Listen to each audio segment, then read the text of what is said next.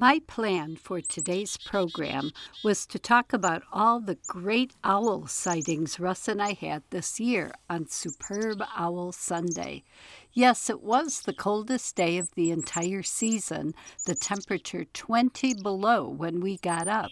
And yes, it didn't get above 5 below all day. And yes, the wind was fierce.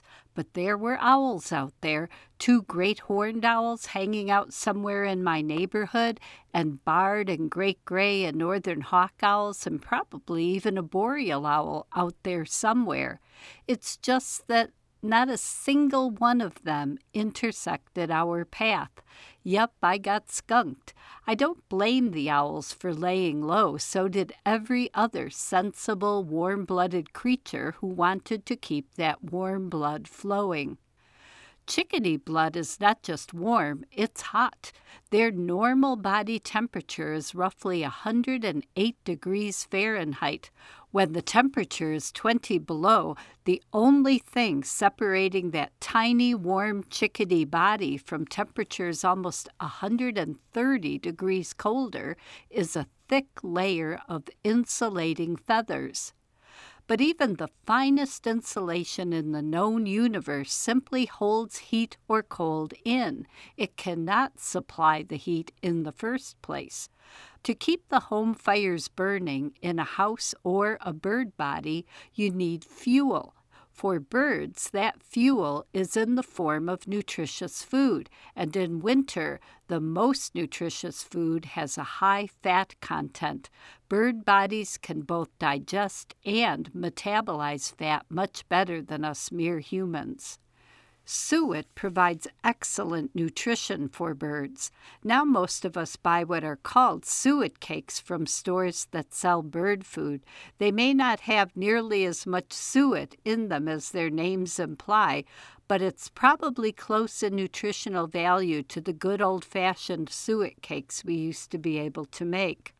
Some websites that have no clue about bird nutrition recommend that people use the melted fat from bacon and other cooked meats, mixing it with oatmeal, cornmeal, or other things like that. But that is absolutely unsafe for birds. Peanut butter provides excellent nourishment. The natural brands are good, but the oils start separating on warm days and can goop up bird feathers. So I usually buy a jar of Chunky of whichever of the top popular brands is on sale. Sugar is a better sweetener than high fructose corn syrup, but the calories in either are valuable in winter. No artificial sweetener is good for birds, and fat is very important for them, so never buy a low calorie or low fat peanut butter. I keep black oil sunflower seeds on my big tray feeder and in a hopper feeder. I keep a couple of tube feeders filled with a high fat winter mixture that includes peanuts and sunflower hearts and I have several suet feeders that I need to replace the suet in very often. Russ screwed a tray feeder on the window frame of my office window.